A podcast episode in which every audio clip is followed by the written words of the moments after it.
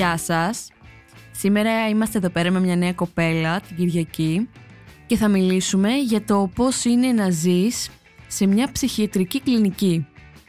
Για να μην χάνετε επεισόδια από τη σειρά Anna Kay, ακολουθήστε μας στο Spotify, Google Podcast και Apple Podcast.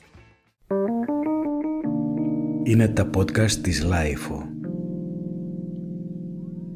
Γεια σου Κυριακή, Γεια σας. τι κάνεις, Μια χαρά. πώς είσαι, Καλά είμαι, Άννα. πόσα χρονών είσαι Κυριακή; Είμαι 24. Α, είσαι μικρή. Ε. τι κάνεις τώρα στη ζωή σου, Τώρα σπουδάζω. Είμαι στην Καλών Τεχνών. ζωγράφος, Ναι. καλλιτέχνης, Μμμ. ευαίσθητη ψυχή; Ε. Σχετικό. Βασανίζονται πολλοί καλλιτέχνε. Βασανιζόμαστε από μόνοι μας. Ε, πιστεύω ότι έχει να κάνει με το θέμα της τελειομανίας αυτό. Τουλάχιστον από δικιά μου εμπειρία. Και Και εμείς οι κρύοι βασανιζόμαστε από αυτό. άκριος είσαι. Μια πολύ επιστημονική απάντηση. Ναι. Ε, κοιτάβρι μάλλον. Ομολογώ ότι αυτό, ότι όταν υπάρχει το, μικρο, το, το μικρόβιο της τελειομανίας απλά τίνεις να αυτομαστιγώνεσαι και να συγκρίνεσαι γενικά όλα αυτά τα αρνητικά συναισθήματα.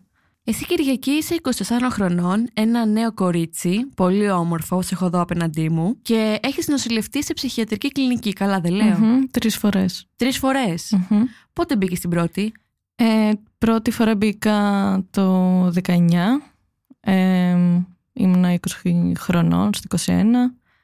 Και άλλες δύο φέτος, πάλι το 21. Ναι, μία το Ιανουάριο και μία πριν από ένα μήνα τώρα. Α, είναι πρόσφατο. Πήρα- ναι, ναι, είναι πολύ Και πρόσφατο. πήρε εξητήριο πρόσφατα. Μμμ. Μμ. Ε, τι πρόβλημα, τι είχες, τι σε προβλημάτιζε; Ε, με όλα ξεκίνησαν από το κλασικό και το πιο συνηθισμένο σύμπτωμα, κατάθλιψη. Μμ. μετά αγχοδιαταραχή και μετά διατροφικές διαταραχές. Θέλεις να μου πεις λίγο, όταν λες κατάθλιψη, δηλαδή τι αισθανόσουνα; Είναι αυτό που χάνεις τον εαυτό σου. Χάνεις, είναι λες και θρηνείς για κάτι που δεν έχει πεθάνει και ψάχνεις να δεις γιατί θρηνείς, αλλά δεν είναι ότι υπάρχει κάτι πόντος, πόντος έφυγε. Δεν υπάρχει λόγος που παθαίνεις κατάθλιψη, απλά τι παθαίνεις. Μμ. Έχει να κάνει με ορμόνες του εγκεφάλου. Έχει, ναι, με τη σερωτονίνη και την τοπαμίνη Μμ. κυρίως. Εμ, αυτό έτσι ξεκίνησε. Μετά άρχισε να δημιουργείται, να, με- να με πιάνουν μάλλον κρίση πανικού. Και μαζί με αυτό άρχισα να εμ, κάνω πολύ αυστηρές δίαιτες. Α, το όρεξε σου διατροφικό, ε. Μμ, ναι. ε και τι, πι- ε, απέκτησες ανορεκτικό βάρος ε, ή Ε, ήμουνα στα όρια της ανορεξίας. Είχα κατέβει πάρα πολλά κιλά. πόσα; Πολύ γρήγορα. Ε, ήμουν 65 και είχα φτάσει 42 Μμ. σε πολύ μικρό χρονικό διάστημα και μετά πήρε άλλη, άλλη τροπή το όλο θέμα. Άρχισα να κάνω υπερφαγικά και μετά προσπαθούσα αυτά τα υπερφαγικά, δηλαδή τεράστια ποσότητα φαγητού, να την αποβάλω μέσω της γυμναστικής για αρχή. Α, Έτσι οκ. κάπως ξεκίνησα στην αρχή.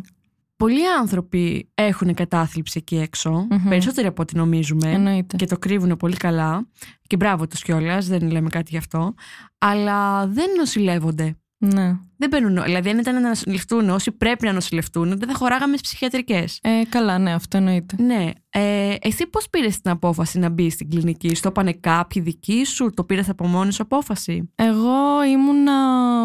Έβλεπα μία γιατρό εξωτερικά, ε, ιδιωτικά. Ε, Ψυχολόγο εννοείς, ψ- Ήταν ψυχίατρος. ψυχίατρος. Επειδή έχω γενικά στον κύκλο μου πολλούς ψυχολόγους, μου πρότειναν τη συγκεκριμένη ψυχίατρο γιατί έκανε πολύ καλή δουλειά. Δηλαδή, επειδή είναι ψυχίατρος δεν σημαίνει ότι δεν κάνει ψυχοθεραπεία. Υπάρχει αυτό λίγο το ναι, αυτό είναι λανθασμένο- παρεξηγημένο. Ναι. Πάρα πολλοί ψυχίατροι κάνουν ψυχοθεραπεία και δεν συνταγογραφούν φάρμακα τόσο εύκολα. Ναι. Είναι αυτής της μεθόδου. Ναι, ε, αυτό συνέβη. Ήμουνα 1,5 χρόνο και ουσιαστικά ξεκίνησα με το κλασικό θέλω να μάθω περισσότερο τον εαυτό μου και προσωπική εξερεύνηση. Και σιγά σιγά άρχισαν να βγαίνουν πράγματα στην επιφάνεια. Έμαθα πράγματα για την οικογένειά μου, κρυφά οικογενειακά μυστικά και με επηρέασαν αρκετά.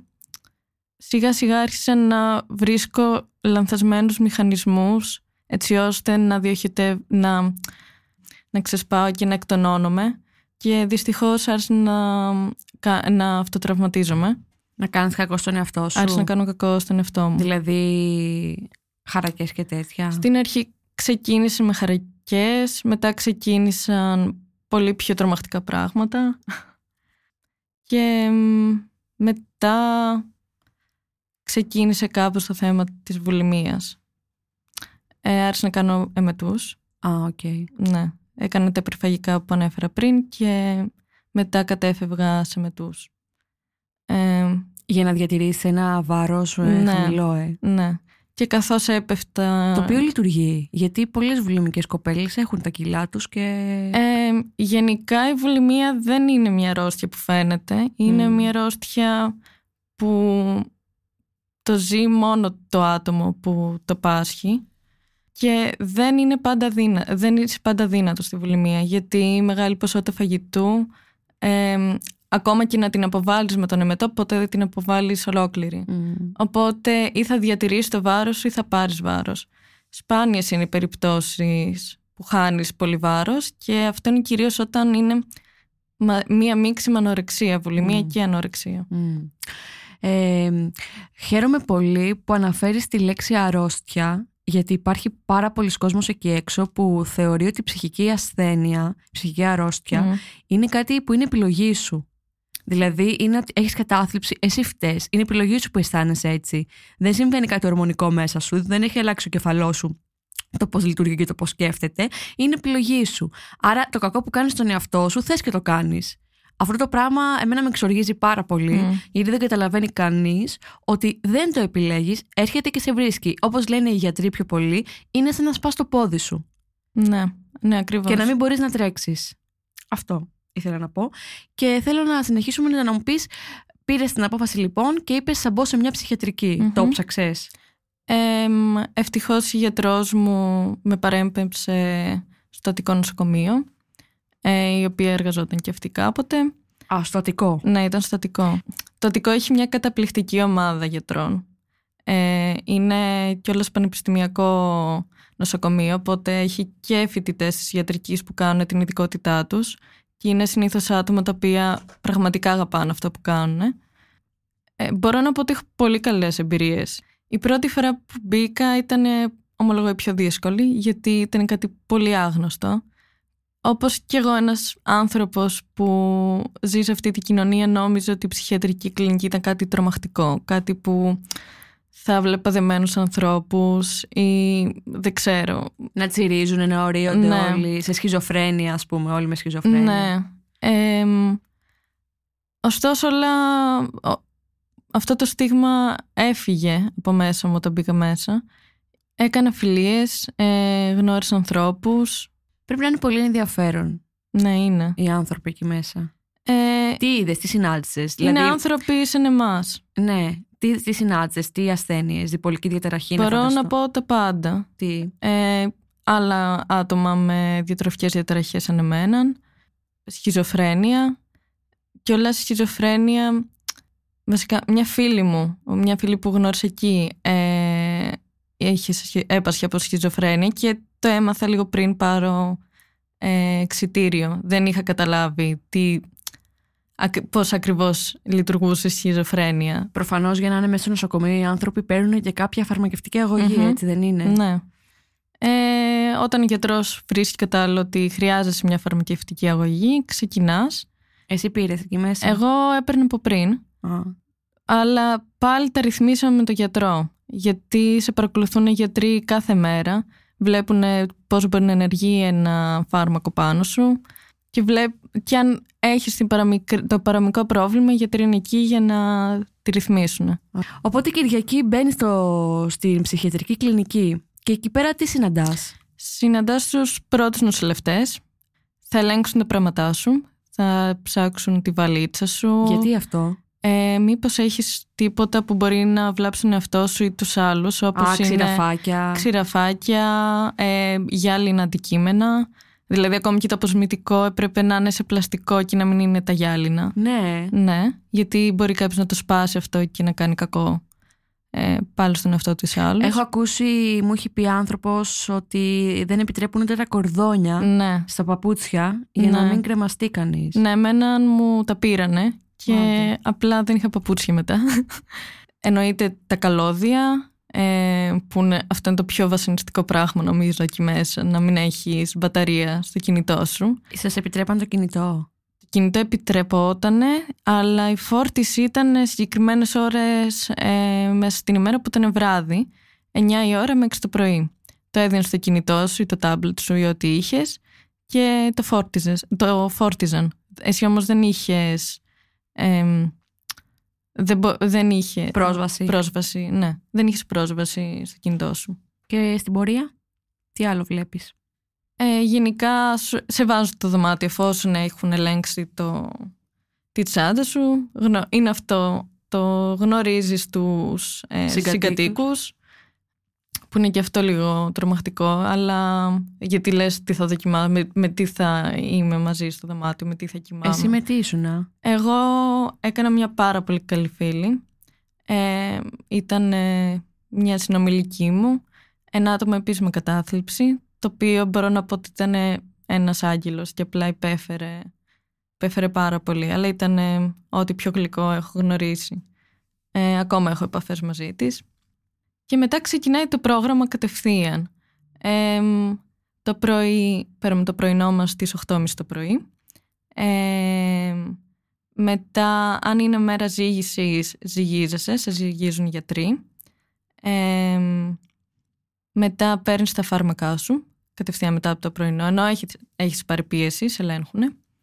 Και μετά συνεχίζει η μέρα και μπορώ να πω ότι συνεχίζει πολύ αργά και βασανιστικά. Γιατί Βαρετά, ε. Είναι πολύ βαρετά. Δεν περνάει η ώρα εκεί Είσαι μέσα στους πέντε τείχους, ε. Ναι. Οι οποίοι τι χρώμα έχουν οι τείχοι; Ε, μπεζουλί. Α, είναι αυτό το αποχρωματισμένο. Ναι. Ε, εγώ Το ωστόσο- νοσοκομιακό, ρε παιδί. Το νοσοκομιακό, ναι. Εγώ ωστόσο το δωμα... τον τοίχο μου τον ζωγράφισα, τον γέμισα με Α, σας ζωγραφιές. αφήνουν να ζωγραφίσετε. Ε, ναι, δεν ξέρω αν αφήνει ή όχι, εγώ το έκανα. Ε, και πήγαν τους ελευτές και μου είπανε μπράβο, πολύ ωραία τους έκανες. Ε, Οπότε, ολόκληρο ναι. ζωγράφος είσαι. Ε, μισή, δεν έχω πάρει πτυχίο. ε, μετά από το πρωινό υπάρχει η ώρα της εργοθεραπείας που είναι εκεί πέρα που, μα- που μαζευόμαστε όλοι και ο καθένας κάνει μια εργασία που του έχει δώσει ο εργοθεραπευτής, ζωγραφιά, σταυρόλεξο, κάτι για να γυμνάσει τον εγκέφαλο και επίσης να περνάνε οι ώρες εκεί μέσα. Δεν περνάνε. Δεν περνάνε, εκτός αν είσαι καλή παρέα. Είναι αυτό εδώ πέρα που βρίσκεσαι σε ένα δωμάτιο και ξέρει, κάνει ο καθένας τη δουλίτσα του, αλλά μιλάμε ε, στον αέρα, δηλαδή πετάμε πράγματα.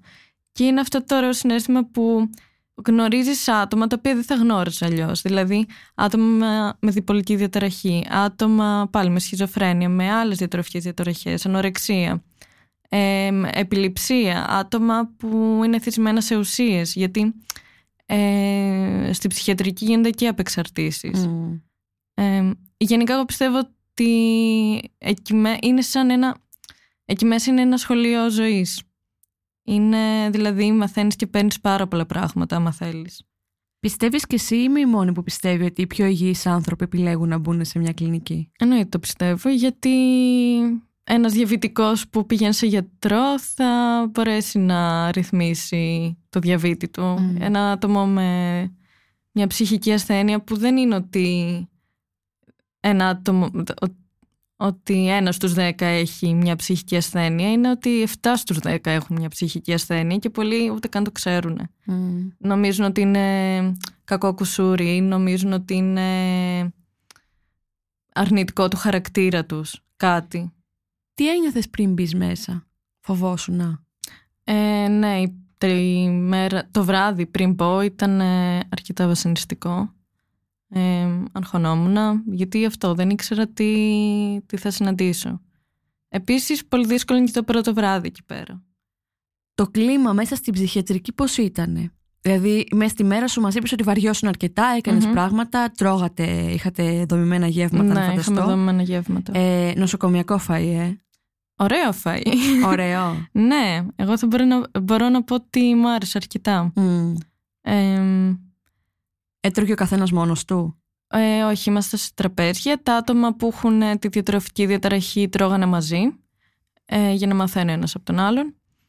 Ε, και συνήθως τα άτομα με διατροφική διαταραχή τα επιβλέπει και κάποιος νοσηλευτής. Α, ναι. Ναι, γιατί μπορεί ένα άτομο με διατροφική διαταραχή να μπει στον πειρασμό ενώ είναι σε θεραπεία να μην θέλει να φάει. Να το πετάξει. Να το πετάξει. Ή μετά από το γεύμα να πάει στη τουαλέτα να κάνει μετό. Α, και σας ελέγχουν. Μας ελέγχουν.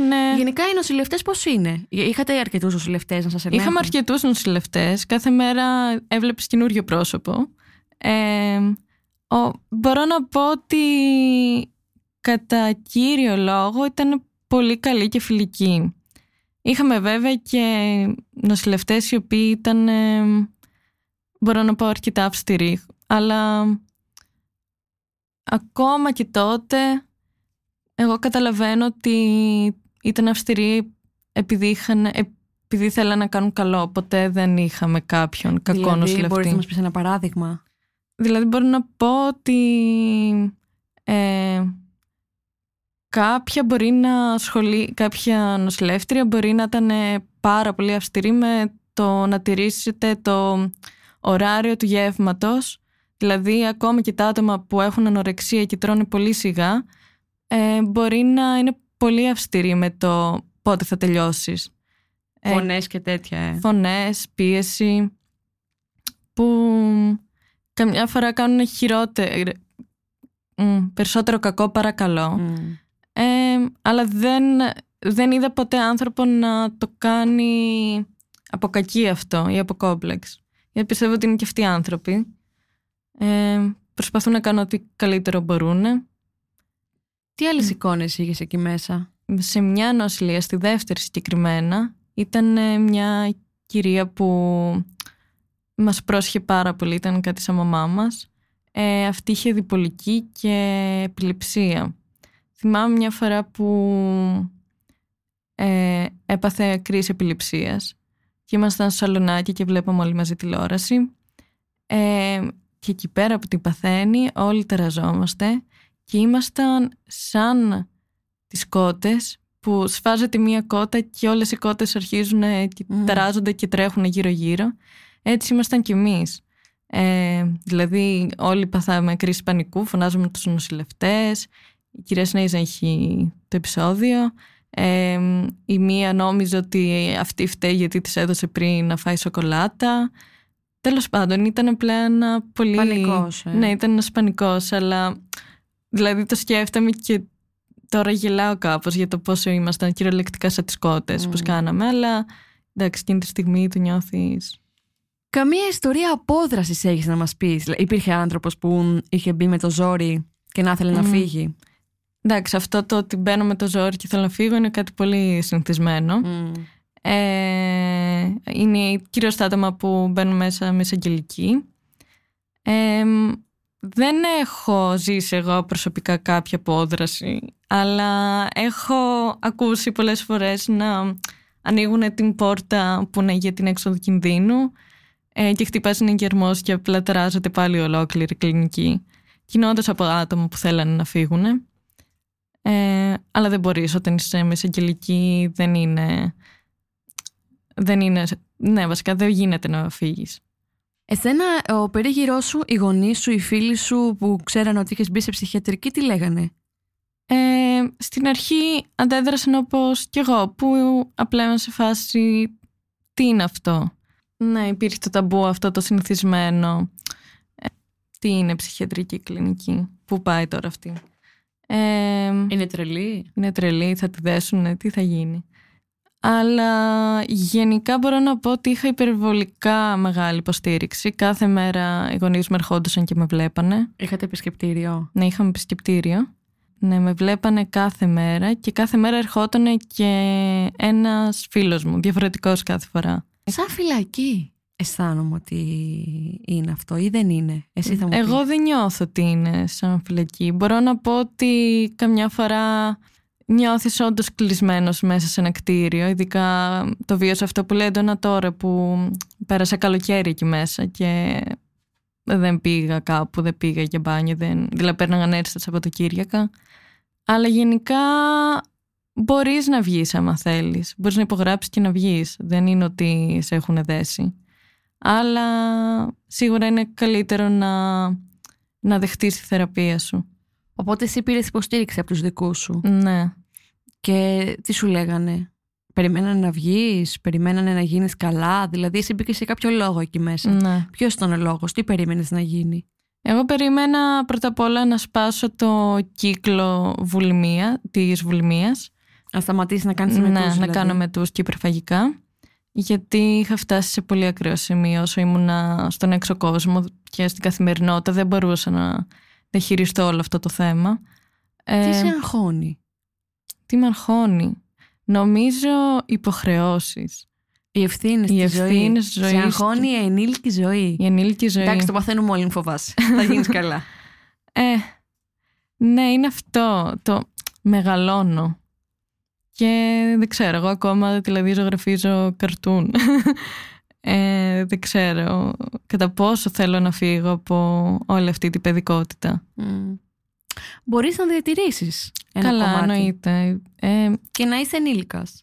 ναι, αυτό ναι. Αλλά ακόμα και αυτό δηλαδή είναι πολύ τρομακτικό. Εκεί μέσα ζωγράφιζες; Ζωγράφιζα όλη την ώρα. Έπρεπε κάπως να φύγει όλο αυτό. Ε, άρχισα να κρατάω ημερολόγια αλλά με εικονογραφικό χαρακτήρα.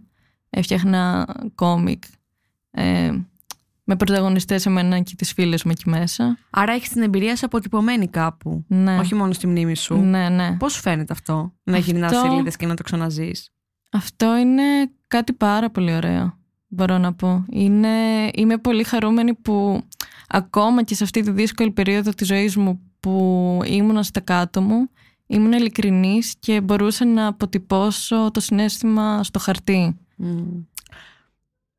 Ε, Πώς ένιωθες εκεί μέσα, Θέλω να μου πεις συναισθήματα. Δηλαδή, για να καταλάβω, έχεις μια καθημερινότητα η οποία σε έκανε να βαριέσαι, Μμμ. να δημιουργήσει ταυτόχρονα γιατί ζωγράφιζες.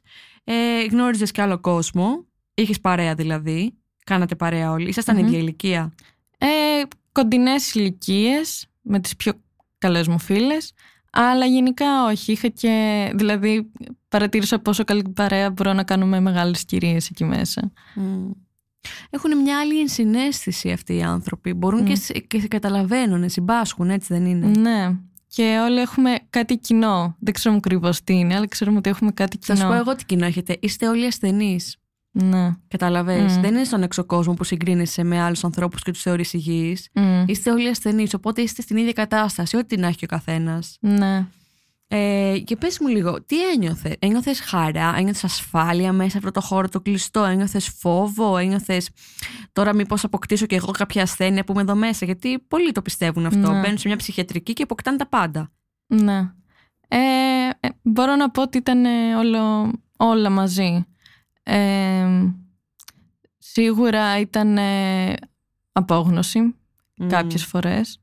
Ε, και άρχισα να νιώθω εγώ πολύ έντονα όσο γιατρευόμουν άρχισα να νιώθω πολύ έντονα φόβο άγχος και όλα αυτά γιατί άρχισα να γιατρεύομαι. Μπο- μπορεί να ακουστεί λίγο περίεργο αυτό τώρα αλλά είχε φύγει η βουλημία είχα σταματήσει να ξεσπάω με αυτόν τον τρόπο οπότε κατέληξα να να, διαχειρι... να έρχομαι αντιμέτωπη με όλα αυτά τα συναισθήματα που κάλυπτω ουσιαστικά με τη βουλημία. Δηλαδή με τη βουλημία διαχειριζόσουν με κάποιο τρόπο το άγχος Μμ. σου και τους φόβους σου και τώρα Ναι. που δεν το έχεις αυτό, αυτά βγήκαν στην επιφάνεια. Ναι, και άρχισα να έχω πολύ έντονα αυτά τα συναισθήματα αρνητικά.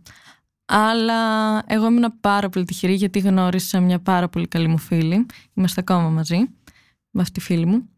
Ε, και ήταν πραγματικά ο λόγος που στη συγκεκριμένη νοσηλεία που τη γνώρισα που ο χρόνος όντως πέρναγε και όντως ήθελα να γίνω καλά και όντως ήμουν συγκεντρωμένη σε αυτό που έκανα και βοηθούσε μία την άλλη και είμαι πάρα πολύ χαρούμενη γι' αυτό.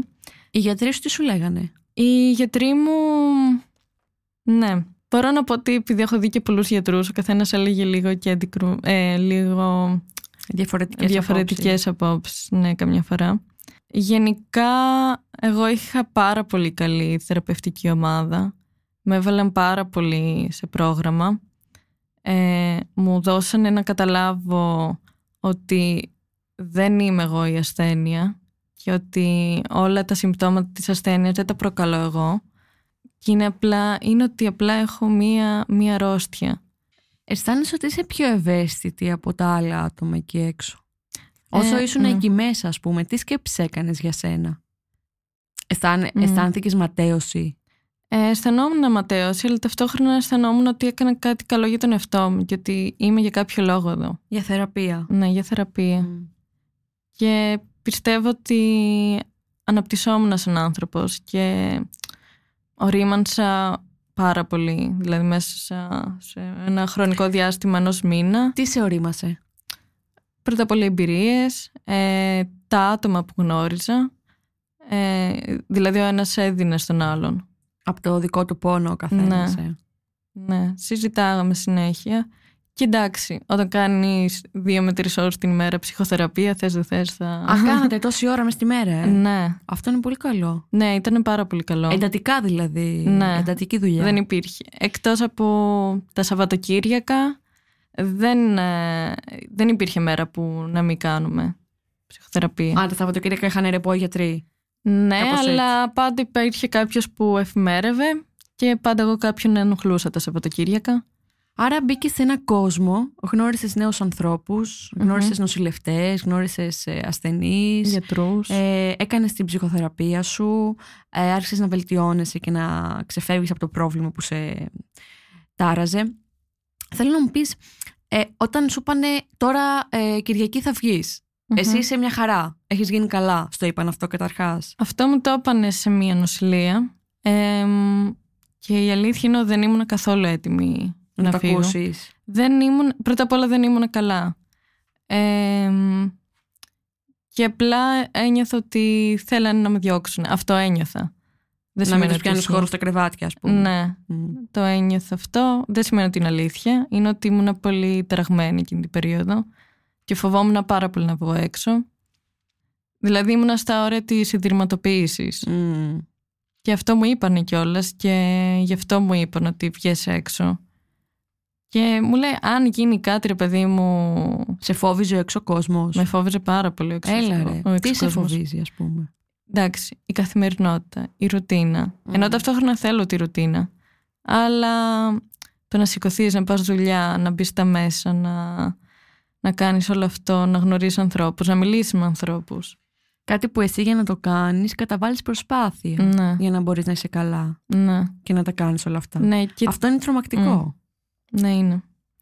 Και το χειρότερο είναι όταν δεν καταλαβαίνουν οι άλλοι ότι υποφέρεις ή ότι περνάς κάτι πολύ δύσκολο, όπως η κατάθλιψη που δεν, μπορεί, δεν φαίνεται πάντα η κατάθλιψη. Μπορεί να χαμογελάς, να είσαι λειτουργικός, αλλά έχεις πολύ βαριάς μορφής κατάθλιψη. Δεν το καταλαβαίνουν όλοι και πολλοί το, ε, το κατακρίνουν ή μπορεί να σχολιάσουν χωρίς Έλα να... μωρέ τώρα, τι θα περάσουν όλα. Κάπως ναι. έτσι. Εμπακαλίστηκα. Μμ. Ναι, ναι, ναι, ναι.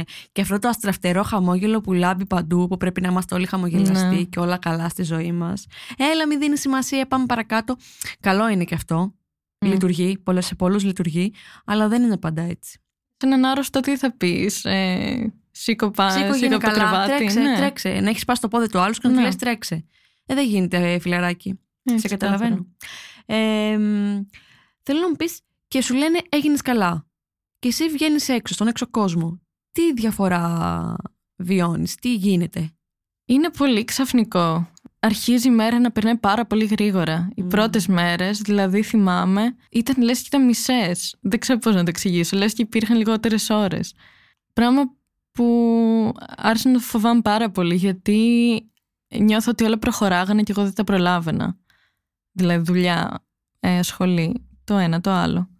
Ε, δεν μας είπες πόσο καιρό έμεινες μέσα; Πάνω κάτω σε κάθε νοσηλεία από ένα μήνα. Α, έμεινες ένα μήνα. ε. Ναι, Υπήρχαν και άλλοι που μέναν περισσότερο; Υπήρχαν άτομα, τα άτομα που έχουν βρει και ανορεξία που μπορεί να κάτσουν ακόμα και χρόνο. Ένα εκεί χρόνο μέσα. μέσα, στην ψυχιατρική. Ένα χρόνο μέσα. Μέσα αυτούς τους τους γκρι τείχους, ξέρω Ναι. εγώ, με άλλους ασθενείς. Που φυσικά αλλάζουν οι ασθενείς. Ναι. Πω, εντάξει, φαντάζομαι, εγώ δεν το έχω ζήσει αυτό, αλλά μπορώ μόνο να φανταστώ πώς είναι να βλέπεις ανθρώπους να μπαίνουν και να βγαίνουν και εσύ να είσαι ακόμα μέσα.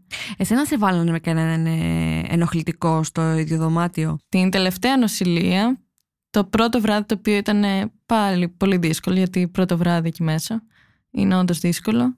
Ε, φέραμε εισαγγελική μια κοπέλα η οποία ήταν εξαρ... ε, τέλος πάντων είχε εξάρτηση ε, σε ουσίες και την φέρανε, ήταν πολύ επιθετική, ε, τσίριζε και όντως αυτή τη δέσανε και ήταν εντάξει πολύ τραυματικό γιατί εντάξει πρώτο βράδυ εκεί μέσα.